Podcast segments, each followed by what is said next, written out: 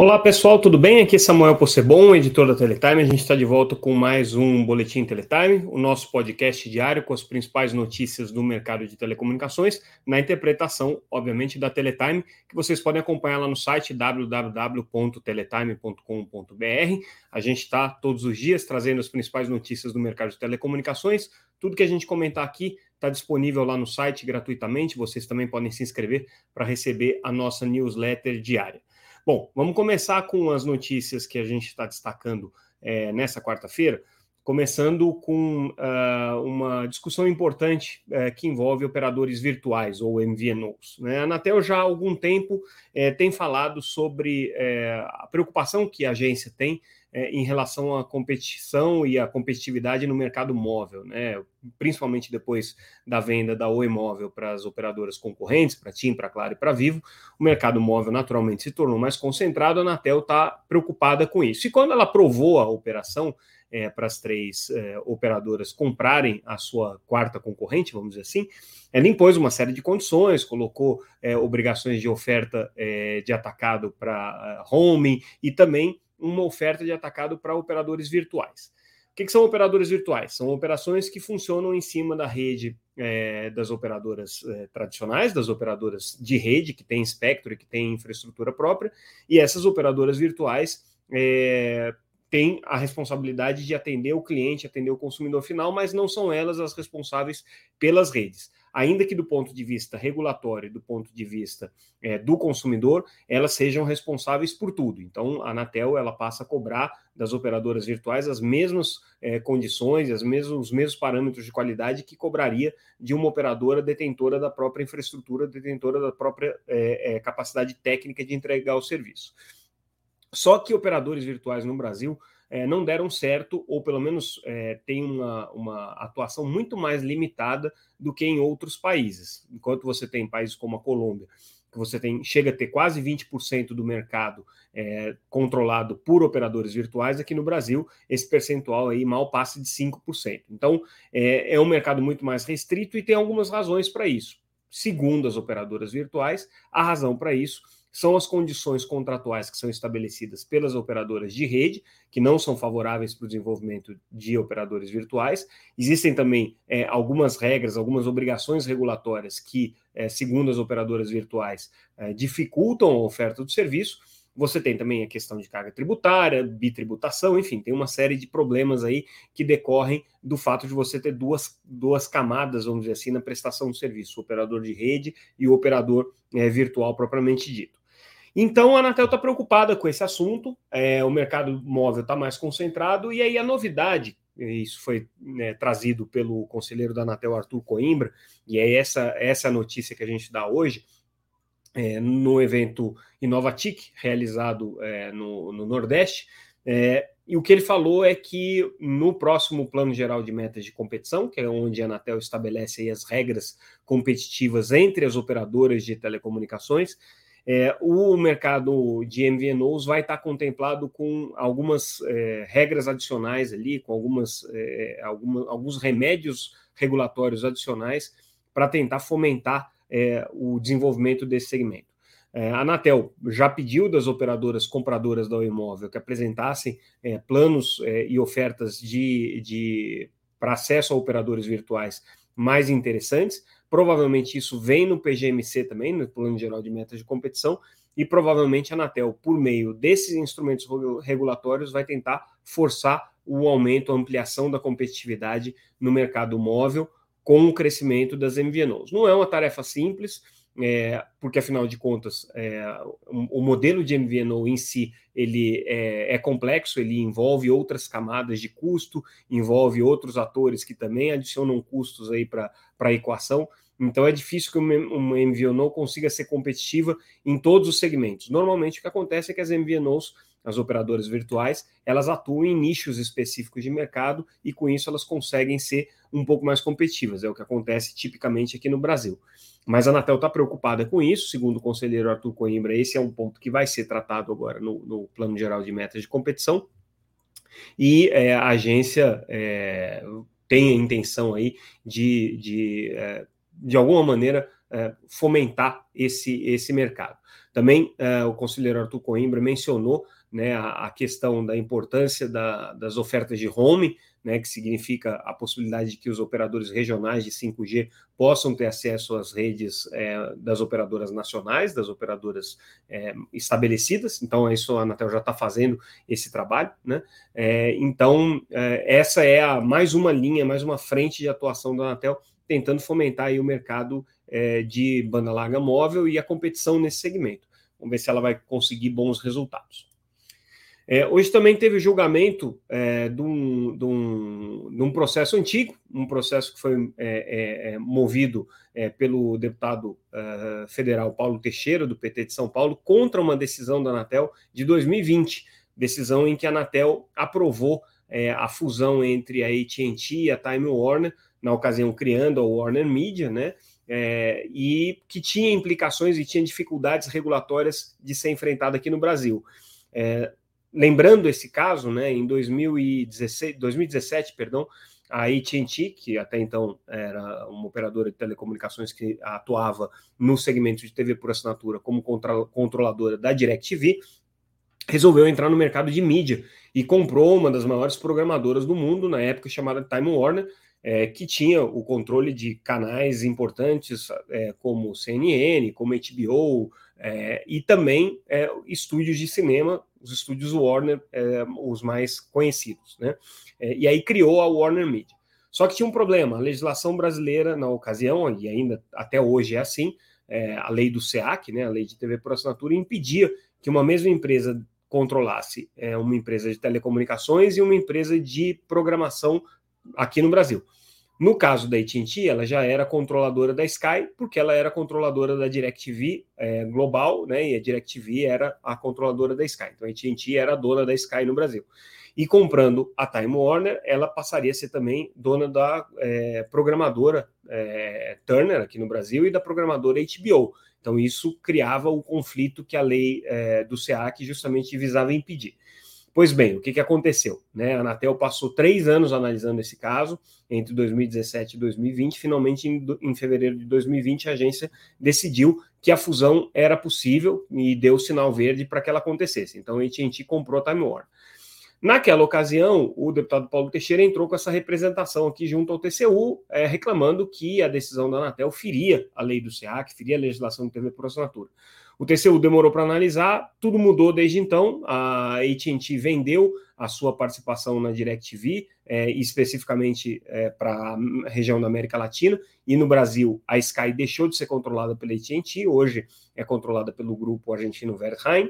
É, e também a própria é, Warner Media, né, que foi a empresa resultante aí da compra é, da Time Warner pela AT&T, a Warner Media se fundiu com a Discovery e se tornou é, a, a, Warner Bros. Discovery, que não é mais uma empresa que tem AT&T como controlador. Então, é, basicamente, toda aquela operação e todo aquele trabalho de análise que a Anatel teve durante três anos para liberar ou não essa, essa fusão, é, acabou sendo é, absolutamente desnecessário, porque já não existe mais o conflito no Brasil, uma vez que a Sky foi vendida por uma empresa que não é uma empresa de telecomunicações e que não atua no segmento de programação, e a programadora deixou de ser controlada pela, pela empresa de telecomunicações.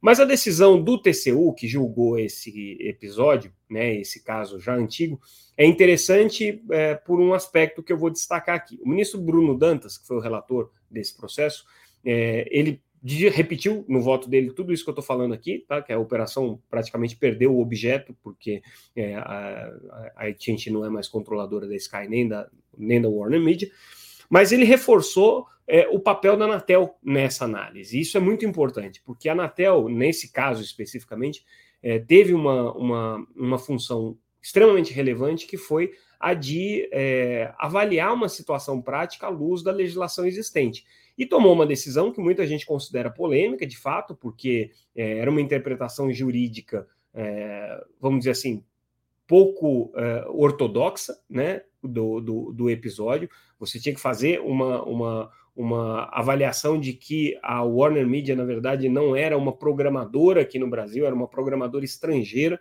é, e foi essa interpretação jurídica que a Anatel deu.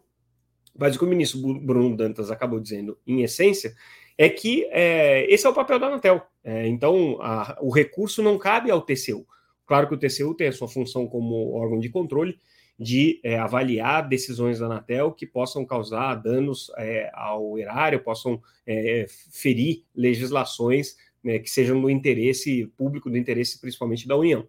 Mas, nesse caso especificamente aqui, o voto do, do, do ministro Bruno Dantas foi é, no sentido de apoiar a decisão da Anatel e, portanto, o pedido do deputado Paulo Teixeira foi é, negado. Né?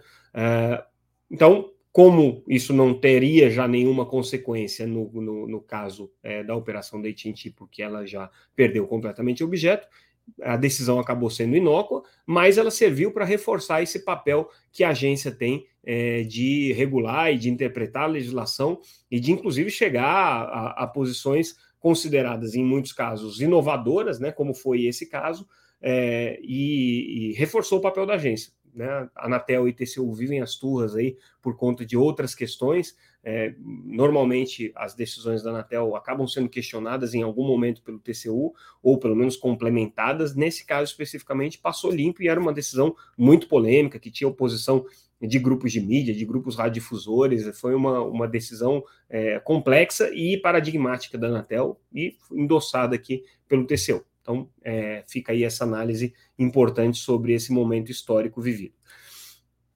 Uh, hoje a gente viu também uma discussão sobre é, a perspectiva de a aplicação dos recursos do FUSH. Nesse mesmo evento que a gente comentou, o Inovatic é, a gente teve um painel que discutiu especificamente a questão dos recursos do Fundo de Universalização e quando que eles vão ser é, utilizados. E aí a má notícia para o setor, mas é, já era uma coisa mais ou menos esperada, né? É, considerando aí o, o, andar da carruagem, o ano eleitoral, né, o ritmo que essas coisas acontecem, é que o diretor de, do Departamento de Políticas Setoriais do Ministério das Comunicações, o Wilson Welch, é, avaliou que o, a aplicação dos recursos do FUSH provavelmente vai acontecer só a partir de 2023. O que talvez aconteça esse ano, com sorte, vai ser o repasse dos recursos previstos aqui é, para os bancos que vão fazer a gestão desses empréstimos nas, nas modalidades reembolsáveis e não reembolsáveis, né? Mas é, aplicação efetiva desses recursos aqui só deve acontecer a partir do ano que vem que é o que a gente já está esperando, e aí sujeito a contingenciamentos, ajustes aí orçamentários. O governo deve passar por um novo corte de despesas, o que, o que deve impactar aí o orçamento do FUX, entre outros. Né? Tem toda a questão também de discussão do orçamento secreto, né? então parte dos recursos que estão previstos para o FUX eventualmente podem acabar sendo realocados para o cumprimento aí dos acordos é, de orçamento secreto. Então, é, a má notícia é que o FUSH, apesar de estar tá andando, de ter um conselho é, gestor que vai definir os projetos, de ter a, a legislação já é, desimpedida para aplicação dos, dos projetos é, de universalização de serviços de telecomunicações, inclusive banda larga, mas a liberação desses recursos não deve ficar para esse, não deve acontecer esse ano. Vamos lá, agora um tema sempre polêmico, Starlink, é, e aí segundo a UCLA, que é a empresa que controla o aplicativo Speed Test, que faz testes aí de velocidade em conexão à internet, apontou que a Starlink tem uma velocidade surpreendentemente alta aqui no Brasil.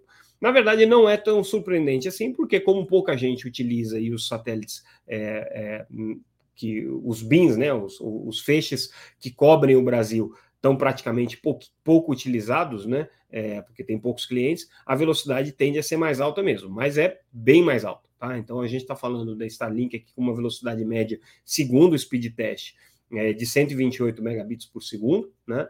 É, enquanto, se você olhar o desempenho dos concorrentes direto, que é o serviço da Viasat, aí na casa de 48 megabits por segundo, Viasat que opera pelo satélite SGDC, o satélite geoestacionário de defesa e comunicação, que é o satélite controlado pela Telebrás, e é, a Hughes, que é a mais antiga, que já está há mais tempo e que tem uma quantidade maior de clientes, a Hughes tem aí perto aí de 230 mil é, clientes, aí com uma velocidade de 7,7 megabits por segundo. Então, isso mostra bem é, o impacto que a Starlink pode ter no mercado de banda larga, né, se ela conseguir manter essas velocidades sustentáveis aí no, no, no, no mercado brasileiro.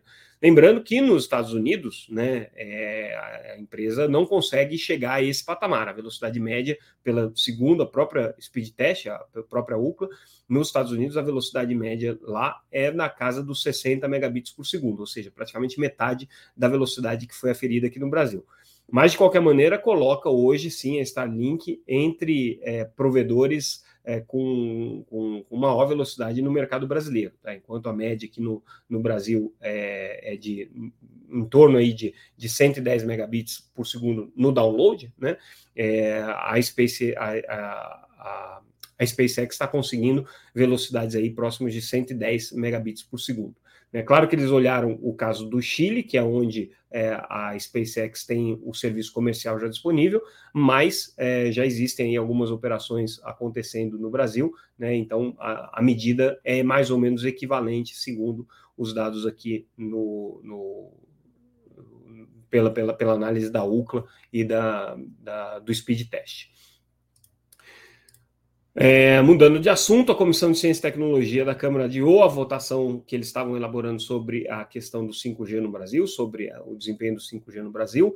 É, querem complementar, né, segundo o senador João, João Jean, Paul, João, Prats, perdão, é, do, do PT do Rio Grande do Norte, querem analisar é, alguns é, dados adicionais aí, agora que as operações começaram a ser implementadas efetivamente mas ele chama atenção aqui para alguns pontos de preocupação, né? E um dos pontos de preocupação eu considero até meio é, ingênuo, né, de estar tá no, no, no, relatório como esse, que diz que é o fato do 5G ter um pouco mais de dificuldade de cobertura. Isso aí é uma questão da física, tá? O 5G utiliza faixa de frequência que tem um alcance menor, tem mais dificuldade de penetrar em é, é, ambientes indoor é, e, portanto, precisa de uma quantidade maior de antenas. Não é, um, não é um, uma crítica ao 5G, muito menos ao 5G do Brasil. É um dado da, da, da, própria realidade física do, da tecnologia. Não tem muito como você evitar isso. Né? Então, não entendo por que, que essa crítica especificamente está colocada aqui no relatório. Mas o relatório traz outras é, observações importantes principalmente com relação às políticas públicas para cobrir é, regiões hoje não cobertas. Então, ele chama atenção aqui no, no estudo de que, é, principalmente áreas rurais, poderiam ser melhor cobertas aqui com 5G. Enfim, é um relatório aí do, do, do Senado Federal, importante para quem acompanha o mercado de 5G. Não deve ter grandes impactos, mas é, é, uma, é uma primeira análise que vai ser feita aí pelos parlamentares sobre é, o desempenho do, do, do 5G no Brasil. E a gente termina o nosso boletim de hoje é, faz, falando sobre a plataforma de cloud da Huawei, comemorou três anos no Brasil, eles estão fazendo um evento grande no Rio de Janeiro para falar disso, conseguiram aí chegar na quarta posição, quarta maior empresa provedora de cloud no, no na América Latina, é, com três anos de atuação, o que é um dado aí bastante, bastante memorável.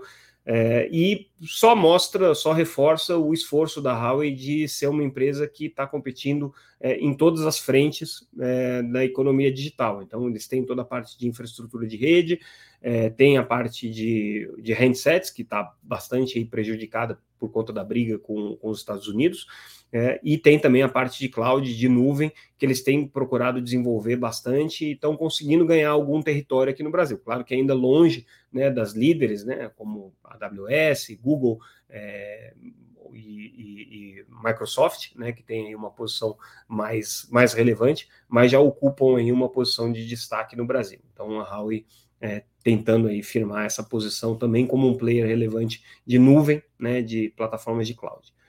E com isso, pessoal, a gente fica por aqui. Amanhã a gente volta com mais um Boletim Teletime, com as principais notícias do mercado de telecomunicações. Até lá, vocês podem acompanhar no site é, e também nas redes sociais, sempre como arroba Teletime News. Estamos lá no LinkedIn, no YouTube, no Facebook, no Instagram. É, e se vocês não acompanharem esse podcast pelas plataformas de podcast, mas quiserem acompanhar em vídeo, a gente está também lá no LinkedIn e no YouTube com esse mesmo conteúdo disponível. É isso, pessoal. Ficamos por aqui. Agradeço mais uma vez a audiência de vocês. Até amanhã.